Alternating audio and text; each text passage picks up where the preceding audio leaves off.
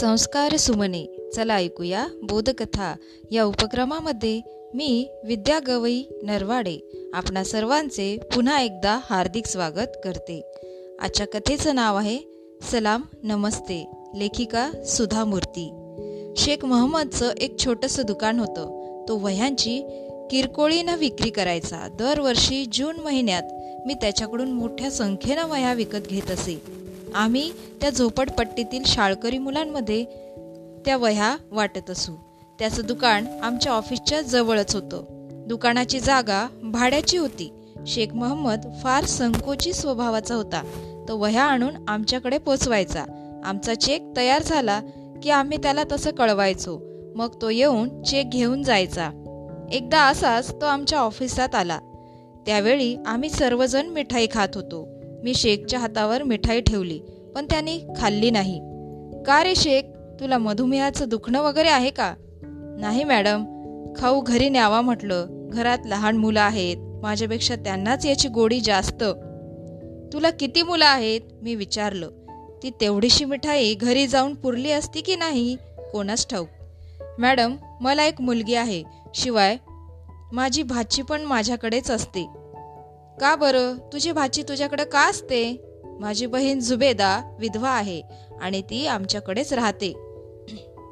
मला ते ऐकून शेखबद्दल वाईट वाटलं. तो एक छोटा दुकानदार होता. तो काही खूप कमवत नव्हता. त्यामुळे त्याच्या कुटुंबाविषयी आणखी माहिती काढावीशी मला वाटली.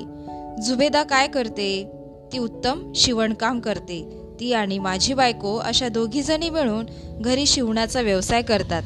अल्लाची मेहरबानी आहे. आमचं छोटंसं भाड्याचं घर आहे. आम्ही समाधानी आहोत. त्याचं ते उत्तर माझ्या हृदयाला स्पर्श करून गेलं. आजकालच्या जगात समाधान हा शब्द तसा दुर्मिळच झाला आहे. असंच काही महिने लोटले आणि एक दिवस शेखचा मला फोन आला. मॅडम या खेपेला मला तुम्ही चेक ॲडव्हान्समध्ये देऊ शकाल का? का बरं शेख? काही खास कारण? होय मॅडम जुबेदाला कॅन्सर झालाय. उद्या तिचं ऑपरेशन आहे. मी ताबडतोब ऑफिसात निरोप ठेवून चेक त्याच्या घरी लगेच पाठवून दिला. पण त्याच्याबद्दल मनात विचार येऊन मन उदास झालं. त्या ऑपरेशनचा खर्च भरपूर येणार होता. ती रक्कम जमा करण्यासाठी शेखची नक्कीच खूप धावपळ चालू असणार. पण तरीही त्यानं माझ्याकडे पैसे मागितले नव्हते. अनुभवानं मला बरंच काही शिकवलंय आपल्या स्वतःच्या हिऱ्याच्या कुड्या पर्समध्ये लपून गोरगरिबांसाठी निधी गोळा करायला आलेल्या बायका मी पाहिले आहेत.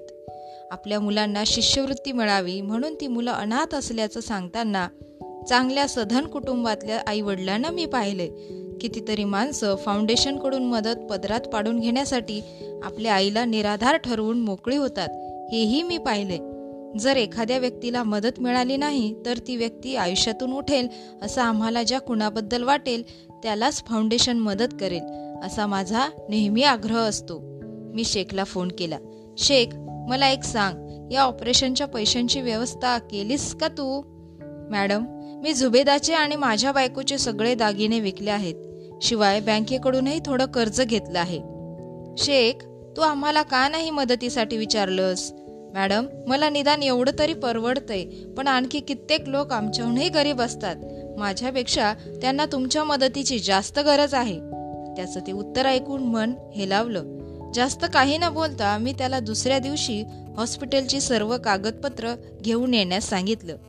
मी त्याला पुढे काही बोलायची संधीच दिली नाही. दुसऱ्या दिवशी सकाळी सगळी कागदपत्र घेऊन तो ऑफिसात आला.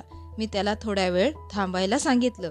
सगळी कागदपत्र नीट तपासून पाहिली आणि नंतर त्याला पन्नास हजारांचा चेक लिहून दिला.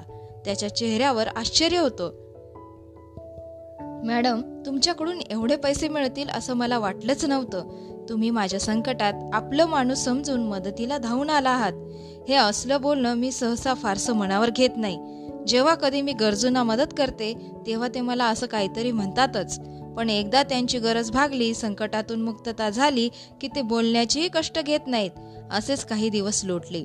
ऑपरेशन व्यवस्थित पार पडल्याचा निरोप शेखनं आमच्या ऑफिसात ठेवला होता. त्यानंतर बरेच दिवस त्याच्याकडून काहीच बातमी कळली नाही आमचंही त्याच्याकडे काही काम निघालं नव्हतं. एक दिवस सकाळच्या वेळी मी ऑफिसात पाऊल टाकलं आणि रिसेप्शन काउंटरपाशी शेख थांबलेला मला दिसला. त्याच्याबरोबर चार वर्षांची छोटी मुलगी पण होती. तिच्या अंगात साधाच सुती फ्रॉक घातलेला होता. पण झालरी बटणं वगैरे लावून सुरेख शिवलेला होता. तिच्या केसांना भरपूर तेल लावून चापून चोपून एक पोनीटेल बांधली होती. शेखचा चेहरा दुःखी दिसत होता. काय शेख कसा आहेस तू? तुला भेटीची वेळ वगैरे दिली होती की काय? सॉरी मॅडम दोन आठवड्यापूर्वीच झुबेदा गेली. तुम्ही तिला इतकी मदत केली पण तिचं नशीबच खोटं. खरं तर तुम्हाला येऊन भेटायची तुम्हाला सलाम करायची इच्छा होती हो तिची पण अल्लानं तिला नेलं. मी तिच्या मुलीला घेऊन आलोय ही तबस्सूम. मी तबस्सूमकडे पाहिलं. एवढं मोठं ऑफिस ही सभोवताली एवढी सगळी अनोळखी माणसं. बिचारी बावरली होती. त्या अनाथ मुलीकडे पाहून मला वाईट वाटलं. आपल्या नशिबात काय वाढून ठेवलं याची तिला कल्पनाही नव्हती. तिच्या मामानं तिला सांगितलं बेटी मॅडम को सलाम करो. त्याबरोबर त्या पोरीनं आपले इवलेसे हात उचलून मला सलाम केला. माझ्या तोंडून शब्दच फुटेना. शेखनं डाव्या हाताच्या बोटांनी डोळे पुसले आणि खिशातून एक पाकिट काढलं. मॅडम हे तुमच्यासाठी आहे झुबेदानं पाठवलंय. मला यायला उशीर झाला त्याबद्दल सॉरी. मी तो लिफाफा उघडला. आत तीन हजार रुपये होते. मी गोंधळून शेखकडे पाहिलं. मॅडम तुम्ही पन्नास हजार रुपये दिले होते. पण झुबेदाचं ऑपरेशन आणि औषध पाण्यासाठी फक्त सत्तेचाळीस हजारच खर्च आला. आपण आता यातून काही वाचत नाही. हे जेव्हा झुबेदाला समजलं तेव्हा ती म्हणाली आपण उरलेले पैसे मॅडमला परत करू. निदान दुसऱ्या कुणाच्या तरी उपयोगाला येतील. एखादा नशीबवान असेल त्याचा जीव तरी वाचेल. आता हे पैसे माझ्यावर खर्च करून वायाला घालवू नको आपण. माझ्या नकळत माझ्या डोळ्यातलं पाणी गालावरून वाहू लागलं. मी जुबेदाला कधीच भेटले नव्हते पण दुसऱ्या विषयीची तिच्या मनातली ही कळकळ पाहून मी थक्क झाले. इतक्या गरिबीत आणि यातना सहन करताना सुद्धा तिनं दुसऱ्या गरजू रुग्णांचा विचार करावा ही गोष्ट विस्मयचकित करून सोडणारी होती.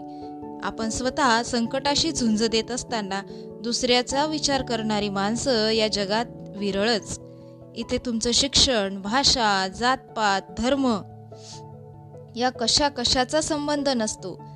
त्यासाठी हृदयात अपार करुणा असावी लागते. मी तो लिफाफा तसा शेखला परत देऊन म्हणाले हे पैसे तबस्सुमसाठी आहेत. अल्लाची तिच्यावर मेहरबानी असू दे. तिला नीट शिकू दे. तुला जर काही मदत लागली तर प्लीज मला सांग. इतरांविषयी करुणेची भावना बाळगण्याच्या बाबतीत ती आपल्या आईच्याही चार पावलं पुढे जाऊ दे. आपली ही जी भूमी आहे ना ती श्रीमंत का आहे माहीत आहे का? सोन्याच्या किंवा हिऱ्याच्या खाणी तिच्या पोटात आहेत म्हणून नव्हे या जुबेदासारख्या लोकांमुळेच तिचं ऐश्वर वाढणार आहे. तबसूम नुसती तिथे बसली होती. तिला काहीच कळत नव्हतं. माझे शब्द पचनी पडणं शेखलाही कठीण जात होतं. धन्यवाद.